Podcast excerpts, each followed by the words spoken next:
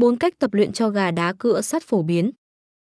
Mỗi sư kê sẽ đưa ra một phương pháp riêng để rèn luyện cho gà của mình.